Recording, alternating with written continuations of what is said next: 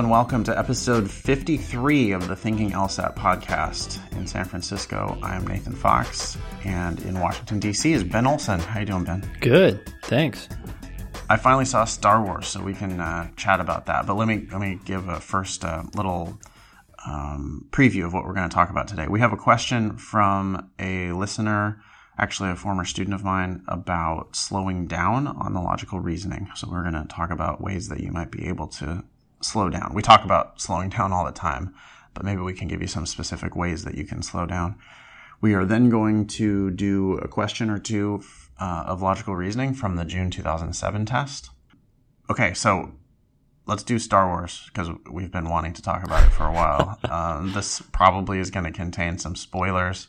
So if you don't want to hear Star Wars spoilers, you might want to uh, fast forward a little bit.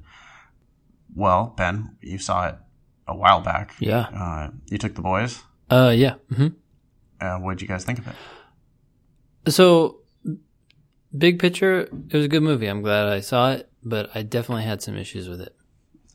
Okay.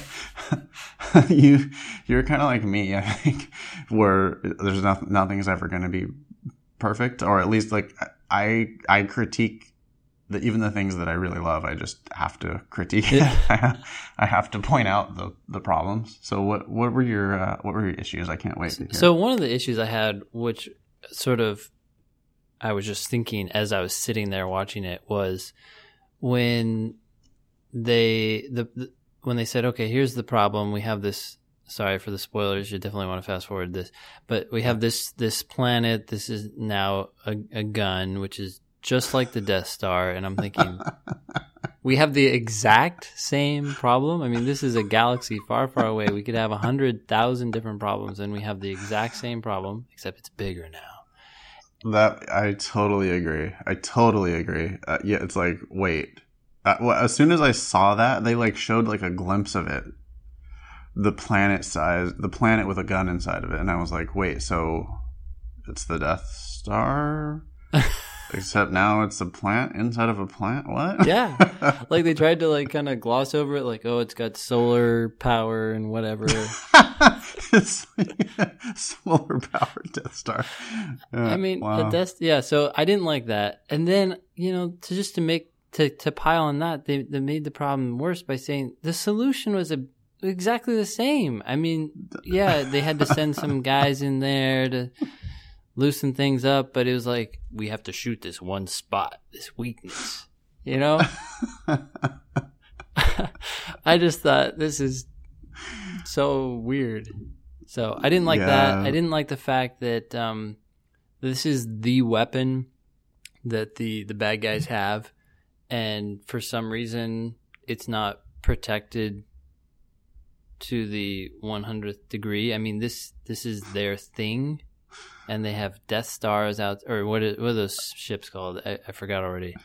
The the big ones. Tie fighters? Oh, the big ones. Um, yeah. So like, uh, oh man, yeah, I'm forgetting too. Uh, Star Destroyer. Okay, they have those, and they don't. The big have... triangle shaped ones. Yeah, the big wedge yeah, ones. The, yeah, the ominous Star ones Destroyers. that always you know come over the screen and. Yeah, those things are awesome. Yeah. Um, so I didn't. Well, like they that. also have, they have, don't they have just a an enormous platoon of stormtroopers standing in formation? Yeah out in front, like listening to some dude give a speech, yeah, like Hitler style, and what those dudes might maybe they could be guarding the weakness of their planet-sized thing instead of listening to a speech and standing in formation. That's bad strategy. I don't know. Yeah, well, they're the they're the dark side.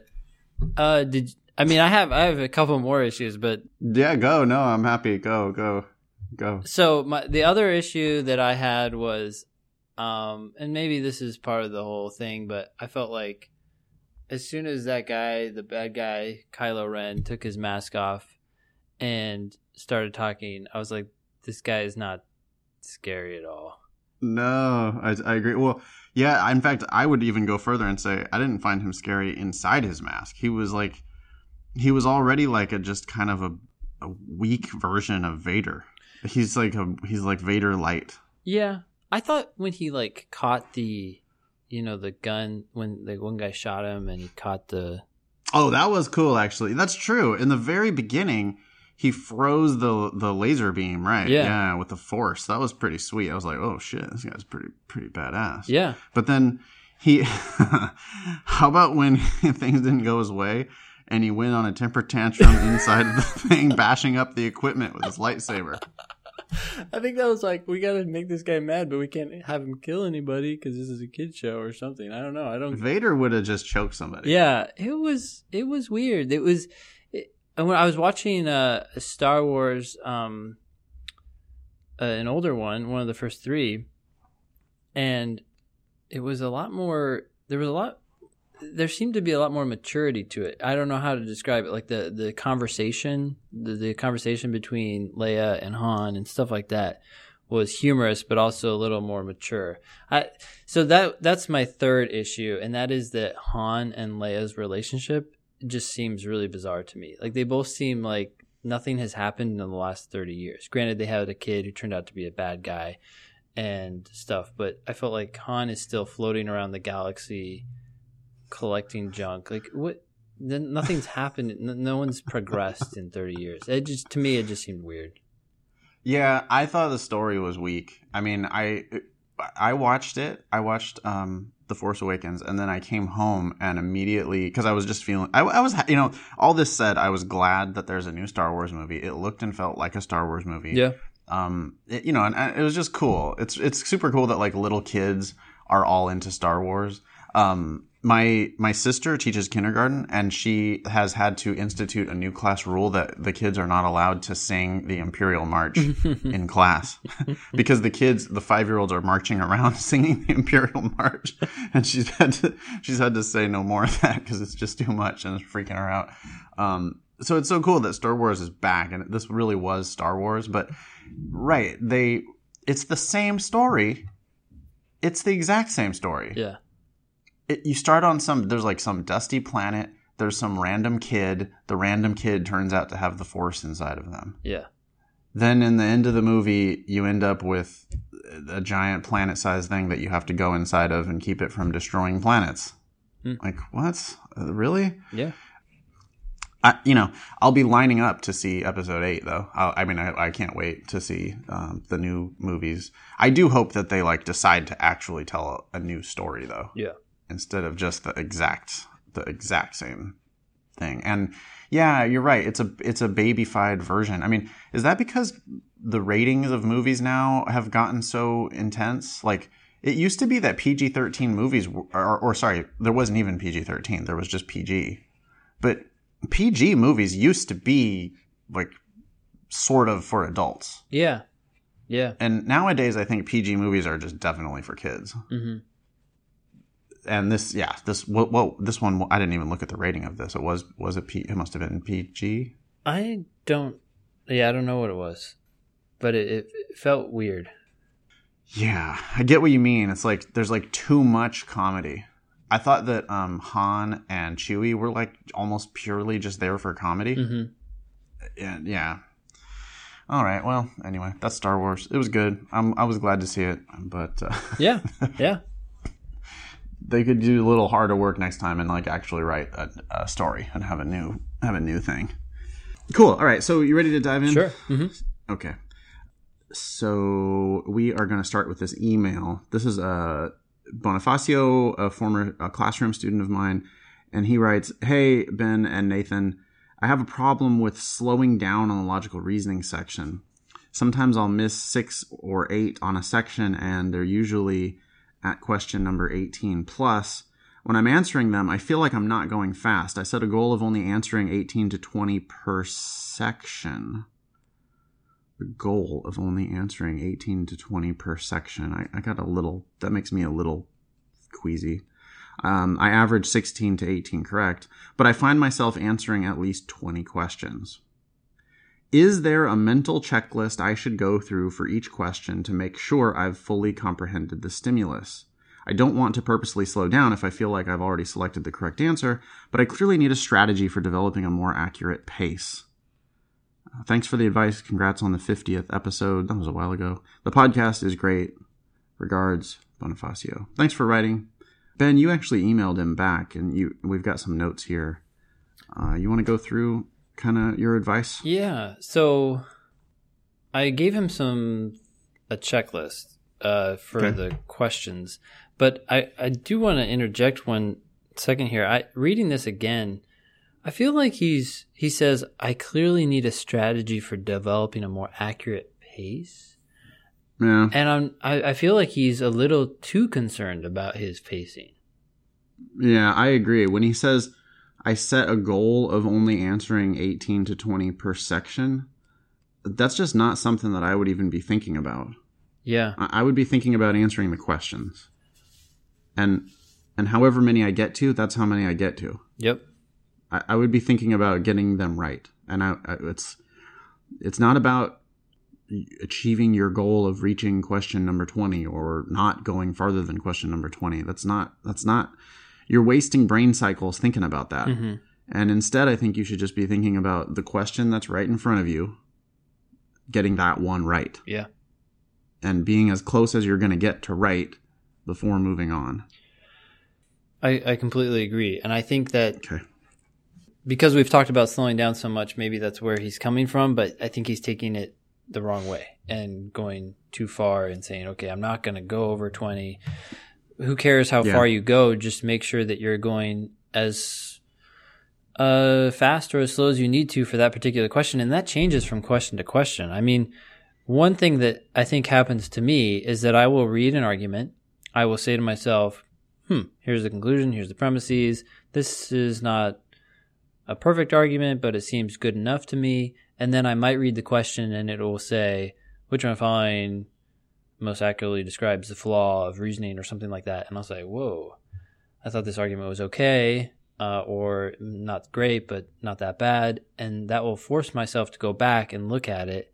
And I think that people don't take enough time to reevaluate arguments when they get some clue that they should. Either something is amiss, but they don't take time to sort of clarify that in their mind. Like, what exactly, I feel like something is being assumed here, but I'm not stopping to just lay that out a little more clearly in my mind. Because as soon as they do in class, then they're like, well, I guess it's assuming that everyone should do this or whatever. And you say, yeah. And they're like, oh, that's why B is correct. And you're like, yeah.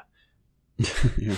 You could have found this, but you let yourself just sort of go into the answer choices with a slight fog. And so whenever something is amiss, you don't want to just let it go. But if things make sense and the question's just like, well, what's the main point? And it makes sense, then just keep going. There's no need to Yeah. slow down and redo things. Yeah, I don't I don't manage my time one way or the other. I don't I'm just not managing the time. I'm I'm just uh, what I do is I answer the questions and I get them right. And sometimes that happens quickly, sometimes it takes a little bit longer. So I would never it sounds almost like what he's saying is, you know, he's worried that he's getting to the correct answer too quickly sometimes. hmm Well, if you're at the correct answer, then you're at the correct answer, and that's that's great. And now it's time to go to the next question. Yeah. If you're not at the correct answer, then you need to just stay there as long as you think you're getting closer to the correct answer. hmm I think you're totally right what you just said. I had a little experience um, last night in class where I read the stimulus and I was not pissed. And when I'm not pissed, that usually means that there's not an argument. hmm Um, I thought that it was just fact, fact, fact. Okay. Mhm. Um, but they had hidden. There was a, it, the, as it turns out, okay.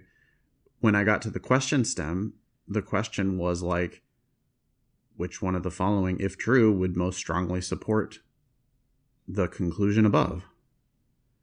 And I was like, wait a minute. I was anticipating that this was going to be a must be true question because I didn't think I saw an argument. I thought that it was just fact, fact, fact. Mhm. But that's the moment where, see, that's the moment where I slow down. Mhm. And, and I think that's exactly what you're saying, right? Yeah. Is that you've spotted that something is amiss. I, I think that the student who's going too quickly, there's going to be something wrong, but they're going to just go blunder ahead right into the answer choices Mhm. without figuring out what, what's wrong. And someone who's better at the test a little more disciplined, maybe, is going to say, Whoa, wait, there was a conclusion there? There was an argument there? hmm Oh, shit. If there's an argument there, I better go figure out what that argument was saying. Yeah. And, you know, and, and think about it and, and see if there's something missing because they're asking me to strengthen the argument. I didn't even see an argument. hmm Well, you can't strengthen an argument if you didn't see the argument. Yeah. if you don't know what the conclusion is, if you don't know that they made a conclusion, you have no chance at strengthening the argument.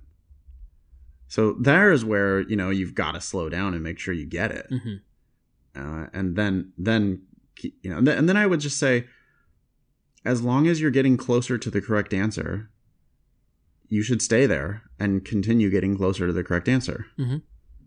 At some point, though, you're gonna have narrowed it down and you're not getting any closer anymore and you've reread it maybe and you you still feel like well i know it's b or d but i just don't know i can't, I can't i'm not getting i'm not i'm spinning my wheels Yeah. well then you pick and you move on. And but that's it. I'm i'm never thinking about how many questions i'm attempting or what the time is or anything. It's just if i've gotten to the correct answer and i know it's the right answer then i'm picking it and i'm moving on. If i'm if i've narrowed it down but i can't get any closer then i'm moving on. That's it. No, I completely agree. W- one thing that he did ask for was this checklist, and I do feel like the checklist I gave him is one that I find myself repeating over and over and over in class, and that is uh, most of these arguments or most of these passages are arguments, and most of the questions in logical reasoning are asking us to find some problem with them, as which you've mentioned a bajillion times. Yeah. And so I say to people right off the bat, okay, where's the conclusion? Because we have to start with that. That's what we're either trying, you know, that's where the problem presents itself. And a lot of people in class will say, well, I found the conclusion, the conclusion's here. There are a lot of people in class who hadn't found it yet precisely, which is a real bummer because I don't know how you can evaluate an argument if you don't know for sure what the person is trying to conclude. Mm. But once they, for all the people who say I found the or I found the conclusion, I say, okay, great. Well, now where's the evidence? And I would say of half of those, maybe it wasn't totally clear what part of the argument was the evidence. Usually it's the rest, but there can be other things in there.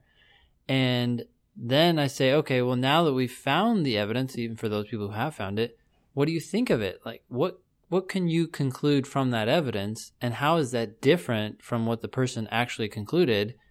And that's where most people say, okay, well, let me think. What could, how far could I take this evidence legitimately, and how is that different from the conclusion? And at that point, that's when they figure out the problem. It's like it's just unfortunate that you didn't take the time to do that yourself. I'm just asking you the questions, and now you're doing it. So I think that would be one thing I would add to everyone's checklist: is find the conclusion, find the premises, and then figure out what those premises do prove and how that's different from what the author actually concluded. Yeah, I, I almost think that's the entire that's the entire checklist, you know. Mm-hmm. Now, I mean, there are. I don't think we need to go through all of this, but there are then. w- Once you've done that, then they're going to ask you a question, Mm-hmm. and the questions go into different types. There are different types of questions, and the different types of questions definitely look for different types of answers. Obvious example, you know, strengthen and weaken are two different things Mm-hmm. But like weaken and flaw are also two different things. And the difference is subtle, maybe, but it ends up in a kind of dramatically different type of answer. Yeah. So you do have to know the, the question types and then you, you're going to apply different strategies for the different question types. But before you even get to all that, it is very clearly, you know, if, if there's an argument there, and there usually is, you have to have the conclusion and then once you see that there's a conclusion, then you have to think about what the evidence is. And then for me, it's like I want to try to get pissed off. I, I want to try to get angry at their bad logic. Mm-hmm. Because if I'm pissed, I'm I'm I'm happy. Yeah. if I'm pissed, I know I can answer the question. Yeah.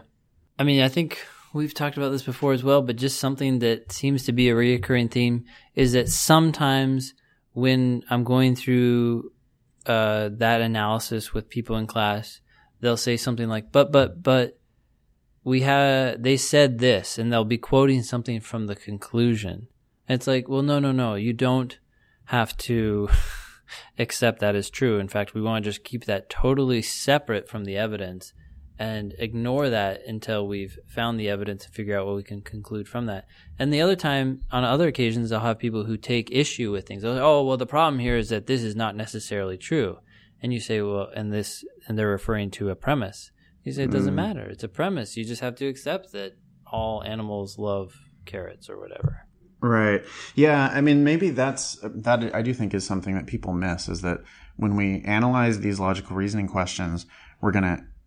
It's funny because I'm I'm constantly talking about how I'm gonna get pissed and I'm gonna argue, but the part that I'm gonna get pissed and argue about is the conclusion of the argument. Mhm.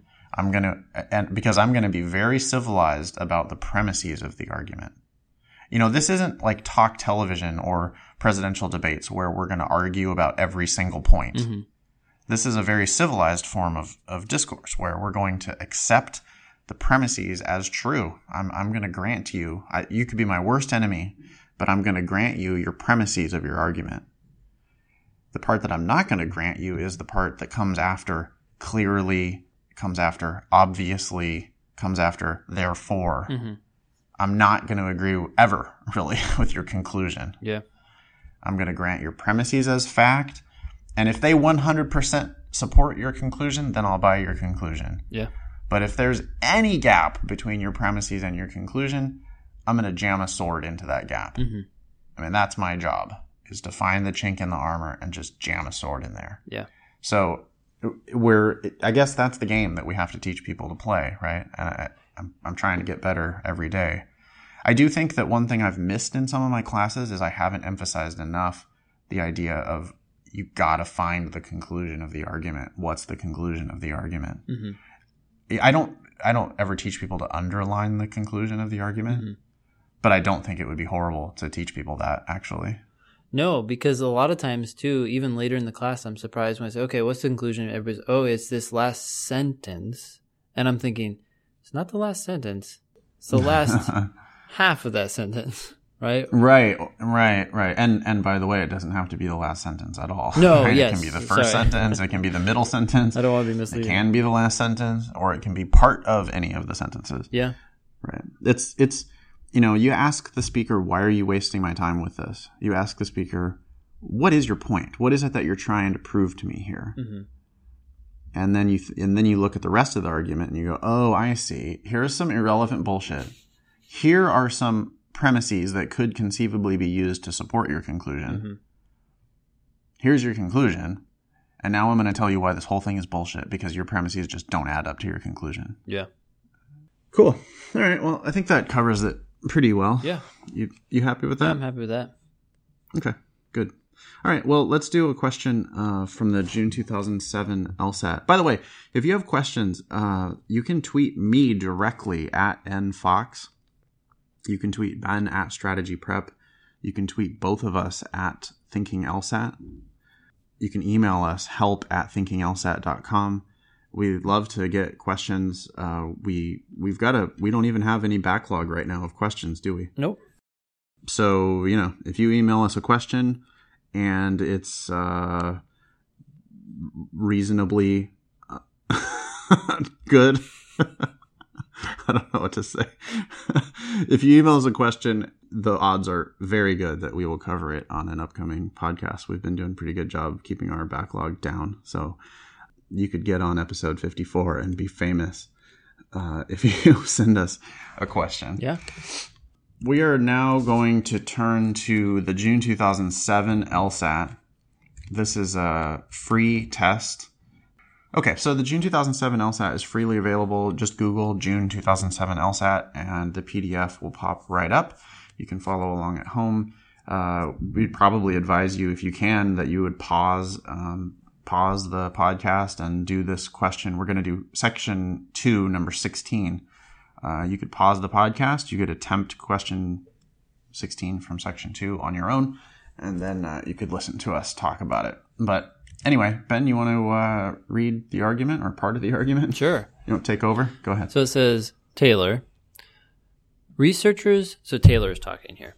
Researchers at a local university claim that 61% of the information transferred during a conversation is communicated through nonverbal signals. Well, dang, we're not, we're not um, we're not in person, Nathan. This is not good. yeah, we we're having a hard time apparently communicating Yeah. because we we don't have any nonverbal signals at all. Wow, Yeah. interesting. Okay. But this claim, like all such mathematically precise claims, is suspect because claims of such exactitude could never be established by science. Hmm. Hmm. Yeah, Okay. that sounds like bullshit to me. Yeah. We can't do things that are exact. That's, or we can't prove things that are exact. That seems pretty ridiculous. Well, hmm. I would be reading that with a lot of skepticism. mhm. The the first sentence, you know, when the researchers are claiming that 61% of the information transferred is communicated through nonverbal signals, I was skeptical of that. I was skeptical of that 61% because I was like, well, if it's being transferred nonverbally, how the hell could you possibly how could you possibly know that? You know, how, could you figure out? yeah. How do you know how much information is being communicated and how how how do you how would you po- I don't know. I just it's hard to see how they would ever prove that. Sure. Yeah. But then the next sentence when it says this claim like all su- like all such mathematically precise claims is suspect because claims of this exactitude could never be established by science. I I would I have to take the other side on that one too. Hmm because can't we precise i mean we know precisely what pi is right? Or we could at least go out to the millionth digit. It's pretty precise. Yeah. what what pi is. We we can um we can pretty precisely measure things like we know what the acceleration due to gravity is in meters per second squared we we know a lot of we know a lot of things precisely Yeah. don't we Yeah, we do. And so this is, I mean, this kind of illustrates, I guess, what we were talking about before, and that is that this is a weird premise, but if if that's true, then maybe this claim is suspect. You know, like it's weird, but okay. Like I would still have that issue in my mind because it might lead to some other related problem, but that's Taylor's premise, right? Yeah, if that's a premise, or yeah, I mean, if that's something that we're going to, ex- uh, if that's something that we're going to accept, then I think the second Taylor's second sentence does seem to justify her first sentence. It's not exalt. It's not at all what I expected her to say, though. And No. since this is one of those like speaker A, speaker B things. Mm-hmm. I'm always putting myself in speaker B's shoes, and uh, like I, w- I would have to come back with like, wait, what? Yeah. what? Can the, you can never have exact claims in all of science? Are you kidding me? That's a very broad. That's a very broad statement. Yeah, which does raise another slight nuance here, and that is that although we can't take issue with the premises, other people who are, uh, you know, in the LSAT making arguments can, right? Like, So Sandra could very well disagree with Taylor's premises. yeah, for sure. Yeah. All right. So what's Sandra? Sandra say? says, while precision is unobtainable in many areas of life, it is commonplace in others. Many scientific disciplines obtain extremely precise results, which should not be doubted merely because of their precision. There we Yeah, go. so that's what she says. Not surprising. The question The statements above provide the most support for holding that Sandra would disagree with Taylor about which one of the following statements. So Okay. I would classify this as a disagree question. The one thing that I tell my students for disagree questions every time is that uh, if you can figure out what they disagree with about before you go into the answer choices, that's great. If you uh, end up debating between two answer choices, uh, focus your separate your analysis and just focus on one person at a time. What does the first person think of this answer, and then what does the second person think of this answer? I think a lot of Mhm. these um, answer choices can be dismissed rather easily if you just say, "Well, what does Taylor think?" And you're like, "Wait a sec, Taylor never said anything about this. Right. Forget it." Right. Right. We need an answer where one of the speakers would clearly say yes to it, and and the other speaker uh, would clearly say no. And actually, it's not it's not really one of the speakers would say yes. It's it's one of the speakers has said yes. and the other speaker has said no, right? We're not because we're not trying to like. It, it does say you know the statements provide the most support that they would disagree, but ideally we would find an answer where they already have disagreed. Yeah, I I agree. I think in most of these questions that's true. I do I have thought of there are a couple of really hard disagree questions where in class people have argued and said, "Hey, this doesn't technically say that," and I say, "Yeah, you're right," but I think it's the the one that Sandra, whoever is most likely to agree with, given the other stuff that she did say. Well, right, and that so that that gets into in my books and when I teach in my classes and stuff. I don't even have a separate category for most strongly supported. Mm-hmm. I just put that into the must be true category. And the reason why I do that is because if I can find an answer that must be true, then that's the answer for a must for a most strongly supported question. Mm-hmm. And I feel like the analysis is exactly the same. I'm just looking for the one that's as close as possible to has to be true, cannot possibly be false based on the given facts. Mm-hmm. And when it had said which one of the following is most strongly supported, then yeah, the correct answer maybe doesn't necessarily have to be 100% must be true, but that's fine. I'll, I can soften my, it's easy to like lower your standards, you know, Mhm. but I would, I would prefer to start with higher standards and then lower my standards if I have to pick the best of a bad lot. Mm-hmm. Mm-hmm. So I think I would be kind of feeling the same way here. Ideally, I'm going to find an answer where it's just kind of obvious that Taylor has said yes and obvious that Sandra has said no, Mm-hmm. or obvious that Taylor has said no and obvious that Sandra has said yes. Mhm. And on my first pass through the answer choices, that's what I'd be looking for. Yeah. Yeah. Then if then if I can't if I can't find something that's like 100% totally proven, then all right, I might go with the one where it's like, well, you know, Taylor kind of said this and Sandra kind of said that. Yeah. But you definitely it's in that's where, where I think a lot of people get frustrated. But you say, hey, look, this is all about the best of five, not about a good answer. Right. No, it's oh, totally right. There are plenty of examples where all five of the answers suck, and you're picking the one that sucks the least. So then it just becomes a comparison. And then sometimes I think people feel like it's arbitrary, but it's not when you really think about that answer choice. It is hands down better than the others, even if it's not good. Right. Yeah. Absolutely. Cool. So answer choice A says research might reveal that 61% of the information taken during a conversation is communicated through nonverbal signals. What do you think of this? Taylor would think that that's suspect because 61% is because it's a claim of such exactitude that could never be established by science. So, do you think Taylor disagrees with this?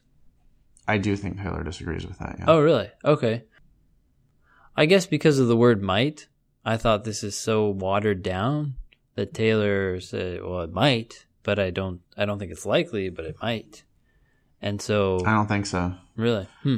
No, I. Ta- I mean, Taylor has specifically said that a, that claim would be suspect.